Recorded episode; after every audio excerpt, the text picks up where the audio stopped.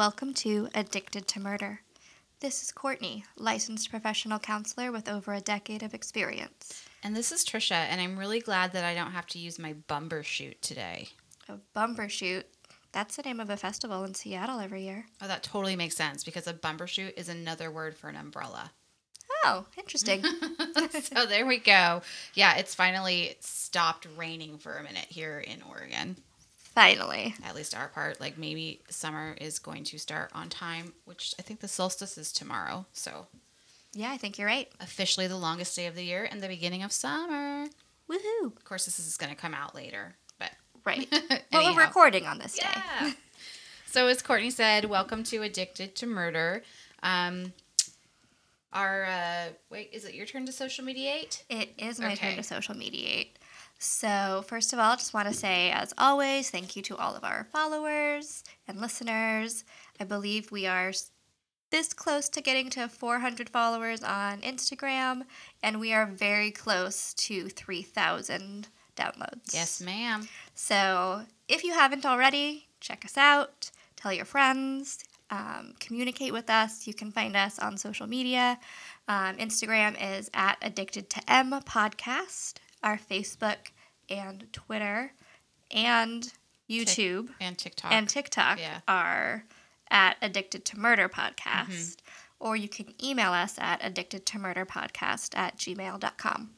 yeah, and last um, time, or the one or two times ago, Courtney and I put up our first video um, on borderline personality disorder, and we've gotten some good feedback. Um, sounds like someone on YouTube actually uh, liked what we put down and got some help from it. So we're hoping that we can do some more of that stuff going forward.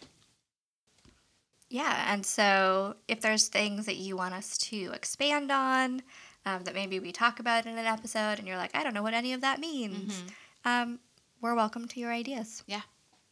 Okay, well, thanks for the social media. It is now question segment time. And my question for you, Courtney, is where is your favorite place that you've ever traveled to? Ooh, I'd say the favorite place I've ever traveled. Um, when I was in college, my choir that I was in, we went on tour um, and spent three weeks in Greece and Bulgaria. Oh. and I mean that's definitely the coolest place I've ever been. Um, it's so beautiful. It's so historic. It's so different from the U.S. Um, just in a lot of ways. But it was a pretty cool trip. I've always wanted to go to Greece. I don't know much about Bulgaria, but I've always wanted to go to Greece. It looks amazing, like from the pictures and the buildings and the, I don't know, donkeys or whatever you ride to get places. I think that's only on certain coastal towns, but Yeah, well, that's where I'd like to go. Well, that's awesome. I would say um, my favorite place I went um, is was actually in Maine. I thought Maine was like the most beautiful state, and unfortunately, we have not had one listener from Maine. oh, But if they were to listen, I would tell you that um, Maine is a beautiful state, and it reminds me a lot of Oregon, and maybe that's kind of why. But um, yeah, Maine is really beautiful. Yeah. and they have a Portland they do have a that I have been to. Right, me too. Um, I went to go um, do like a Stephen King tour with my mom, and we, you know, went to Bangor and or Bangor, I don't know how they pronounce it, but and went to uh, Stephen King's house.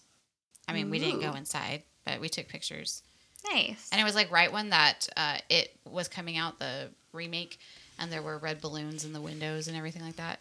It was pretty pretty Nice. cool. Yeah. And so I'm gonna call out because I know a few people who live in Maine that y'all should listen to us. Right. Get on that because you know it, it it's very motivating when we have um, engagement with our listeners. Um, it helps us keep you know because there's just a lot of work that we do. So um, we appreciate everyone that listens, but tell your friends to listen to us too Yes. if you want to. Um, it's America; you can do what you want to do. But anyways, Alright. Thanks, Trisha. yeah. So Courtney picked a new killer. Um, go ahead and give them a little tease. Yeah, so this serial killer is one that's always been really interesting to me. has inspired several of my favorite crime procedurals to have episodes that are kind of about a similar theme. Um, and so today we are going to start talking about um, the butcher baker from Alaska, Mr. Robert Hansen. Yeah, and I don't know if you guys have seen the most the new Dexter, but I swear that the villain in that is based on Robert Hansen. I mean, I mean, Yep, I think I read somewhere that it is. okay, well, it would make sense. Um, Yep, there's no also teasers or anything, but There's also an episode of Criminal Minds that has a similar killer in it. Gotcha. That makes sense. Well, the book we're going to um, reference because sometimes I forget to like give them a proper shout out. We always put them in our show notes, but um, it's called Butcher Baker: The True Account of an Alaskan Serial Killer, and it's by Walter Walter Gilmour and Leland Hale. So um, check it out if you're interested in this piece of work. Yeah. There's also a movie that was made called The Cold Ground um, that stars um, John. Cusack and Nicolas Cage. Yeah. Um, and they actually did Robert Hansen good because John Cusack, they did not ugly him down enough. Nope. so you know um, but it was an interesting movie yeah we yeah that was pretty good i mean it was more about just him getting caught as opposed to you know him but it was interesting how it happened it might actually have also been based on this book that we're using. oh okay okay well let's just get into it then shall we so robert christian hansen was born on february 15th 1939 in Estherville uh, iowa he had one younger sibling his father was a danish immigrant and a baker Robert, or Bob, um, as he would go by, would follow in his father's footsteps, and he also became a baker, hence the butcher baker is his name. Robert was a very skinny child. He was also very shy, and he had a stutter. Stutter is back. Uh, some accounts say that Robert had a terrible relationship with his very dominant father, um, and that his father would make him work long hours in the family bakery and was very strict and very authoritarian, like Robert or Bob said that no matter how hard he worked at something, he could never get his dad's approval. He was also bullied severely at school. He was a loner, as the kids um, at the school were super mean to him because of how he looked, and the girls were apparently repulsed by all of his acne and gawky appearance. And then, you know, throw in that stubber, stutter, and Bob reflected that his stutter was so bad that when a teacher would call on him, he wouldn't even answer, even if he knew the problem, uh, because it was just too embarrassing for him. It was like traumatizing. Robert was also left handed. His parents forced him to use his right hand. Um, and I think uh, it might have been commonplace at the time. It's weird that it's such a a big deal. Yeah, I think definitely back in like the early 1900s and before, I it mean, was something that was co- really commonly done. I can't imagine having to use I using my left hand to write. It, my right-handedness is already illegible, so left-handed it well maybe it would actually be better. I don't know. It's terrible, but aren't you left-handed? I am left-handed. Okay. Well, you're lucky you were born at the time you were then. It's true. No one tried to change me. Yeah. Um, so anyhow, he his parents tried to force him to change, and Bob said that might have made his slight stuttering problem even worse. So Courtney, do you think that his brain was working so hard on becoming right-handed that he unconsciously did not spend enough time on the speech centers of the brain, um, you know, exasperating his stutter? What are your thoughts on his childhood so far? So, stuttering is mostly attributed to like a delayed or underdeveloped speech patterns, such as things like timing or the actual like motor control of saying words. Um, and most kids these days who have a stutter um, would get speech therapy probably at school from a pretty young age. Um, and most of them grow out of it by the time that they're adults. Um, but, you know, Robert probably didn't have access to this growing up in a small town in the 1940s. Um, they just didn't have those resources or know enough about it then um, to know what to do. Um, I did find one source that reported stuttering as being a result of being forced to change from left to right handedness. Um, but it was more like anecdotal stories rather than like pure science Gotcha. research. Um, so I suppose it's possible that they were connected for Robert, um, but it's not something that's like well researched and well known or anything like that. Um, but if we look at the overall picture of his childhood, you know, between the bullying he received at school and his father's rigid and high expectations, Robert would definitely be set up to struggle with the things like low self-esteem, depression, and or anxiety. Yeah, and it, and it looks like he might suffer from social anxiety at this point. Uh, can you talk a little bit about social anxiety? Yeah, I agree that he probably very likely struggled with social anxiety um, or social phobia, as it's now known in the DSM 5. Um, and so in the DSM, the criteria listed for social phobia includes having persistent and intense fear of social situations where one might be judged or embarrassed, avoidance of social situations that trigger this intense fear, and anxiety or fear that is out of proportion to the situation and that interferes with daily living. So, for Robert, his stutter and history of being bullied for his looks could have led to him being too scared to do things like answer questions in class, talk to new people, or, you know, pursue romantic relationships, for example. You know, and many people with social phobia appear to be very shy, withdrawn, and lack self confidence and self esteem, you know, and I can relate to this. I struggled a lot with social anxiety for much of my life, and it really can be really isolating and limiting. Hmm. Well, I mean, kids are just so mean. I, I mean, he, I don't know. I, we've seen this. That's just how kids are. I mean, I'm wasn't a perfect kid either. But Yeah. it, now it makes me feel sad.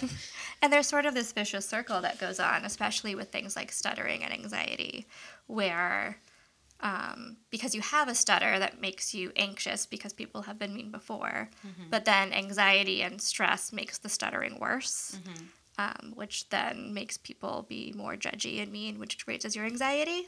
So it's like this right. It's it, never-ending circle. it kind of. I mean, it's it's a stutter instead of a tick. But sometimes I think of like you know Tourette syndrome, where i- the anxiety will make the ticks or whatever the how they're acting out um, worse. Yep. Um, Exactly the same. A bit like that. Okay. Well, Robert Hansen in his high school years did participate in a few clubs and team sports, but really enjoyed doing things by himself, probably because of his social anxiety. He started hunting, and this passion would last his whole life. He excelled at hunting with a bow and arrow and with firearms.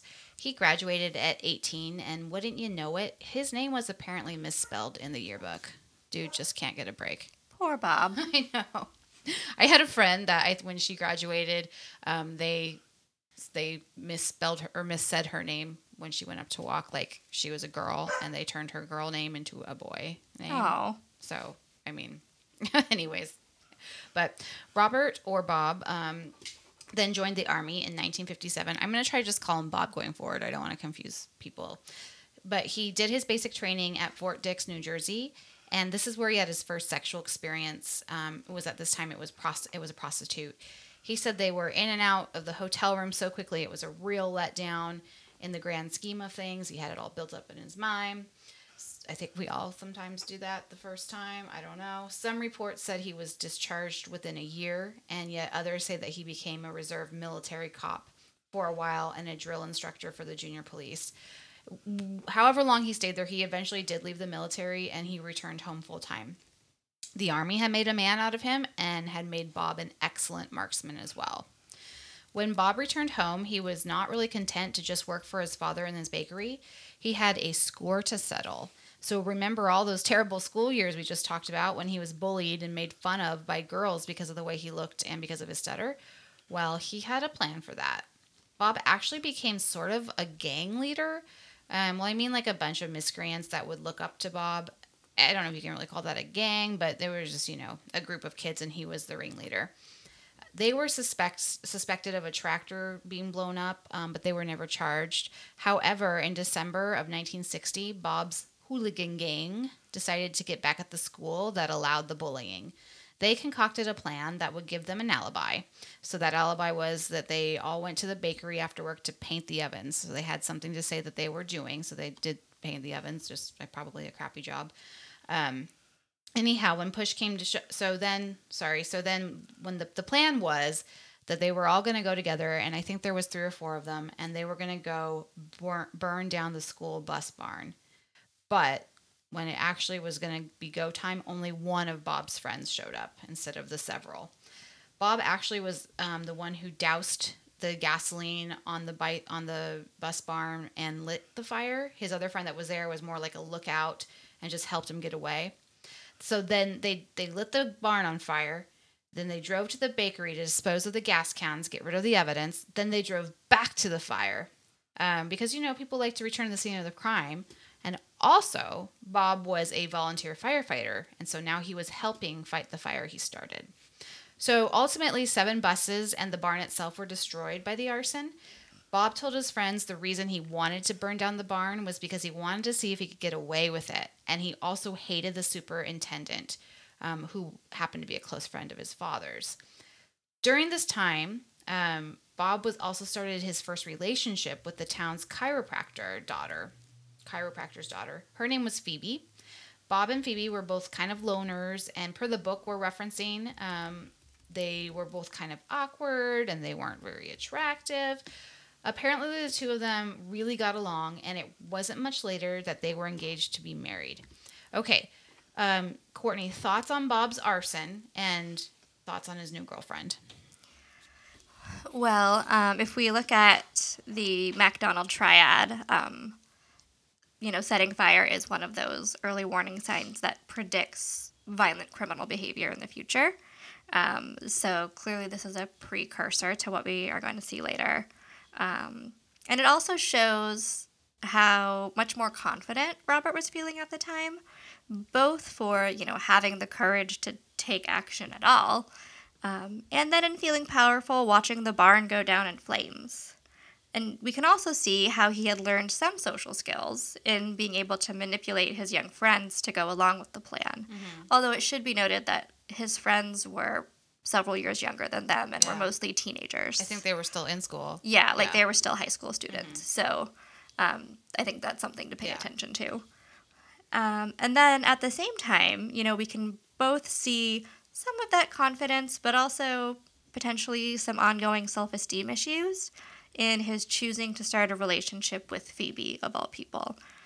You know, on the one hand, he felt good enough to ask her out and eventually propose to her. Um, on the other hand, he may have considered her kind of his best option, given that he thought of himself as like awkward and ugly. Mm-hmm. Not to say that Phoebe didn't have like wasn't an amazing person and that they got along really well too. Just kind of noting that that may have had a part of it. Okay. Well, as is usual with most crimes of this type, the culprits can't keep their mouths shut.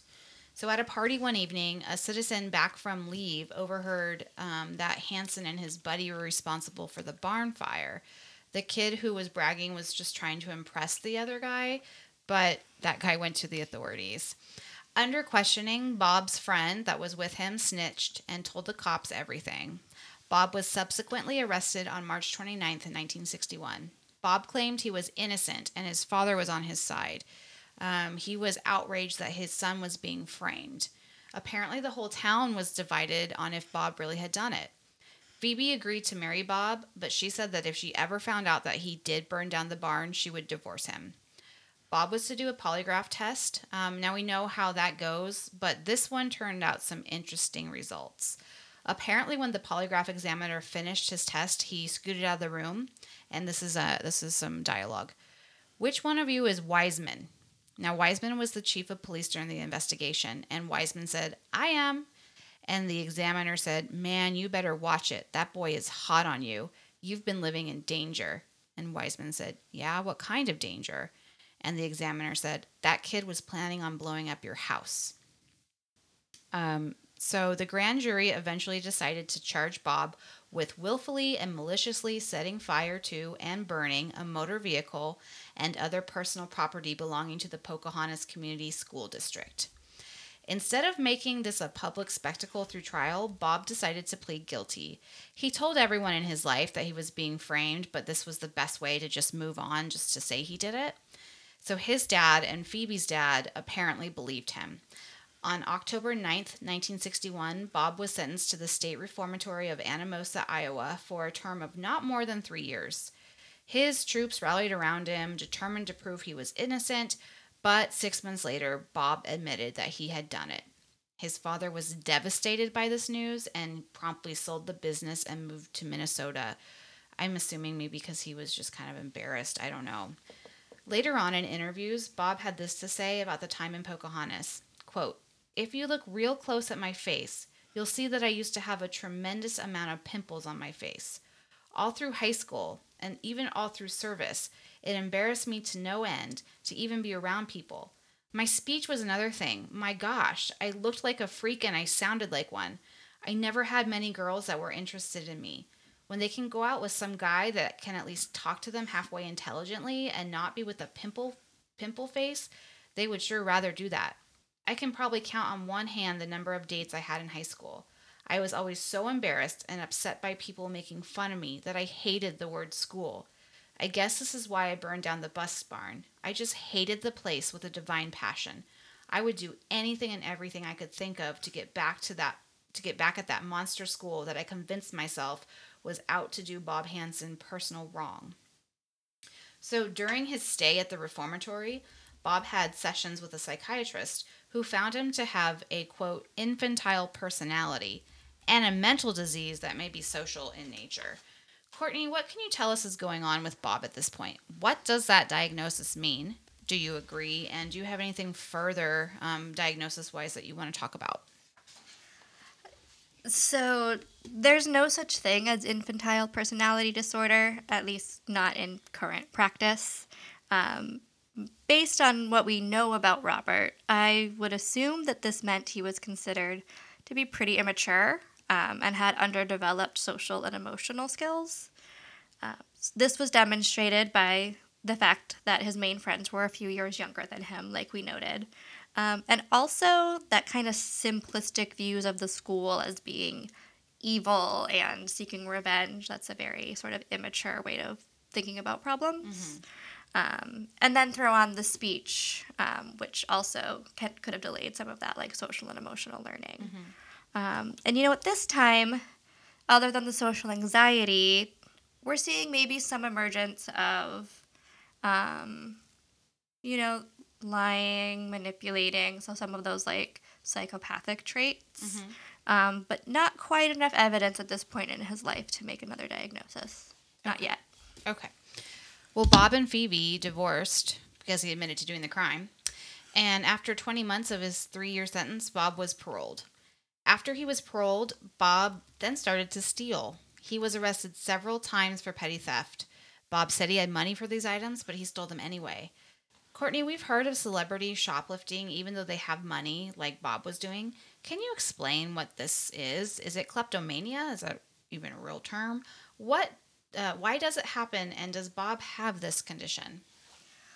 So, there are many reasons that people might steal or shoplift items, including financial problems, thrill seeking, obsessive compulsive urges, um, or simply having no moral qualms about stealing. Um, and so, kleptomania, which, it's a real thing, okay. um, which is it's a type of impulse control disorder that's defined as having an uncontrollable urge to take items that they do not need or want for the sake of stealing itself. Um, and it's actually pretty rare. Um, statistics show that like somewhere between only 4 and 25% of people who ha- shoplift have kleptomania. Hmm. Um, and so with Robert, you know, I don't think he has it. Um, I think this is the time in his life where, like I was saying, we start to see more of these antisocial behaviors. Um, so, committing small crimes like stealing, having no remorse, like those are very common with kind of like antisocial personality disorders. Mm-hmm. Um, and so, if we look at the options for why people steal, I think it's a I wanted it and I don't feel bad about stealing. Okay. Well, um, let's see here. Bob met and married Darla soon after he was released from prison. He had moved up to Minnesota to where his dad had his new resort, and Bob was helping paint. And so when he was pa- there working that way, Darla was also working there, and that's how they met. Um, so they got married. It was pretty quick. Bob and Dar- Darla moved around a lot. Darla finished her degree and became a school teacher. She knew Bob had a past, a criminal past, but she was sure she could fix him. She was a very caring, if not naive, woman.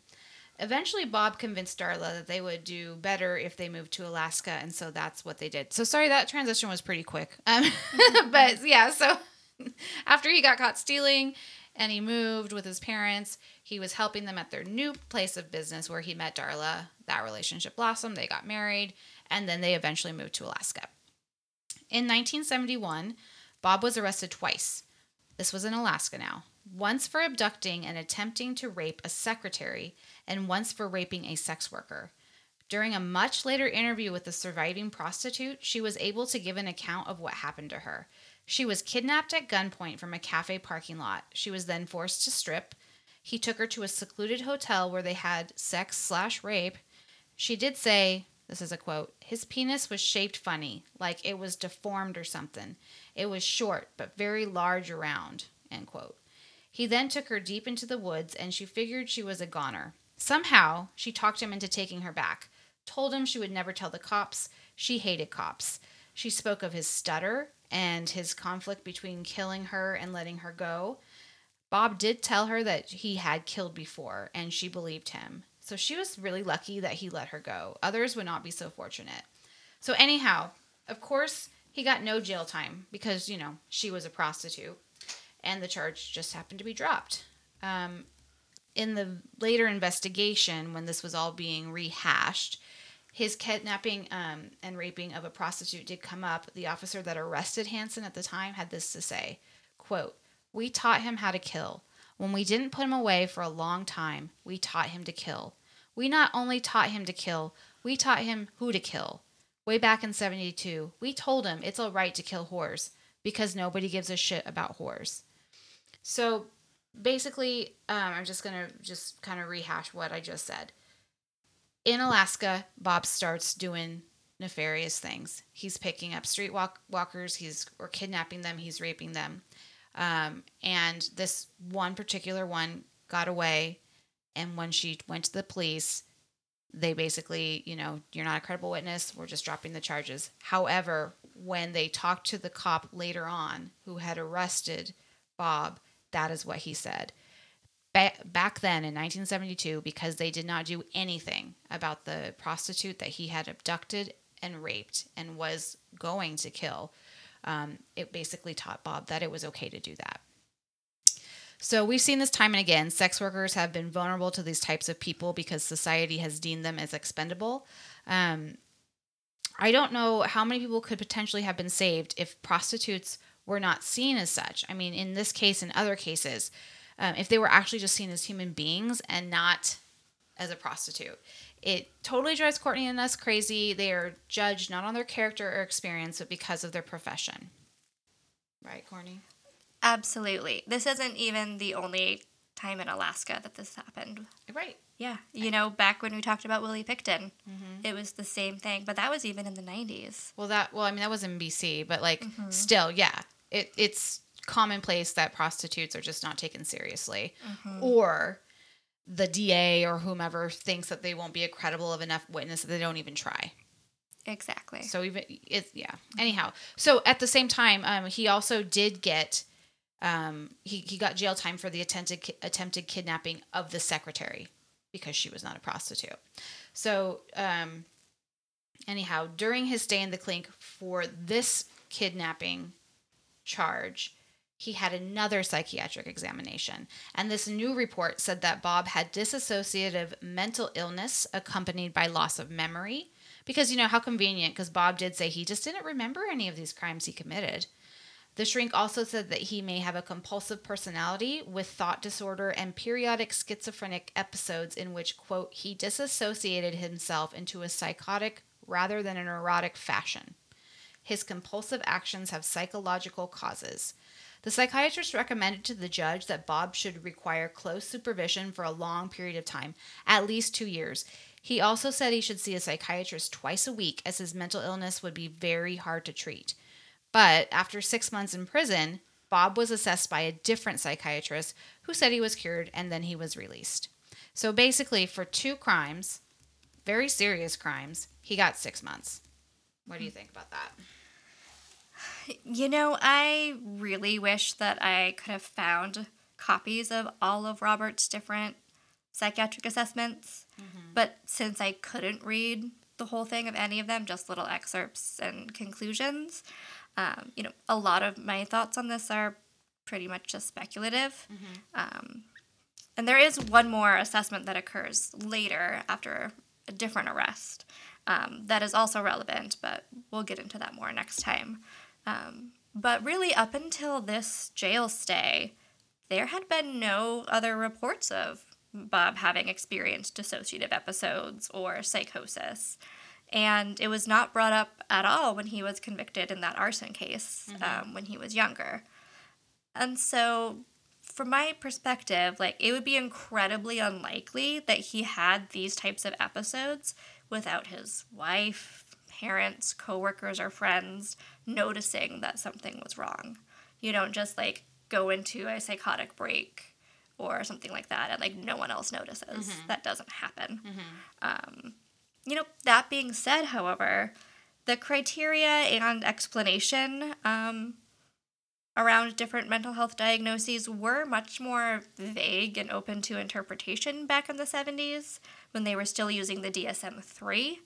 Um, so it's possible that, kind of based on those criteria, two different psychiatrists could see the same things but interpret them very differently.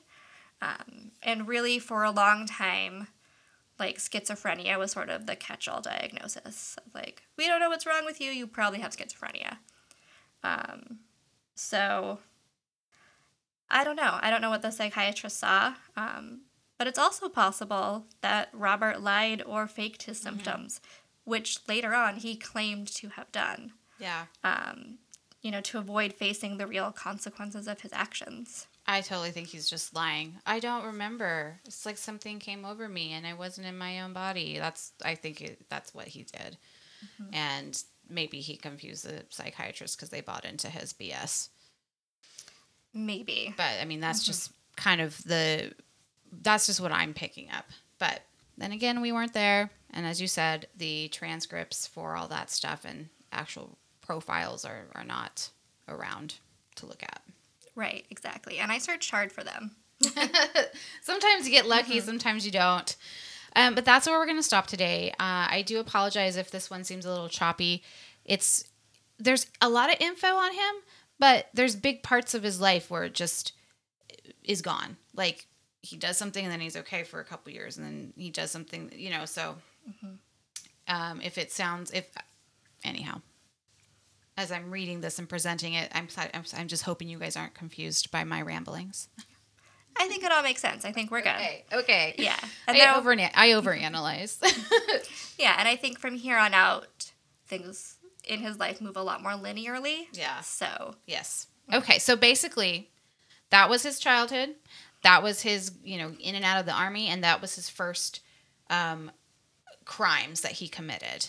right. Starting to get more violent. Right. And as of yet, as far as we know, no murders Right. yet. Now that prostitute that they did interview later on, down ten years down the road, said that Bob had told her she had he had killed others, but who knows if he was just saying that to be scary. Right. So. Exactly. Yeah. So, anyways, that's where we're going to stop today, and um, we will pick up next Tuesday. And I hope that you guys have a great begin beginning of your summer. And please like, listen, follow, subscribe. Yeah. Yes. Is that everything? Anything you want to say? Mm. No, I think that pretty much covers it. All right. See you next Tuesday. Bye. Bye.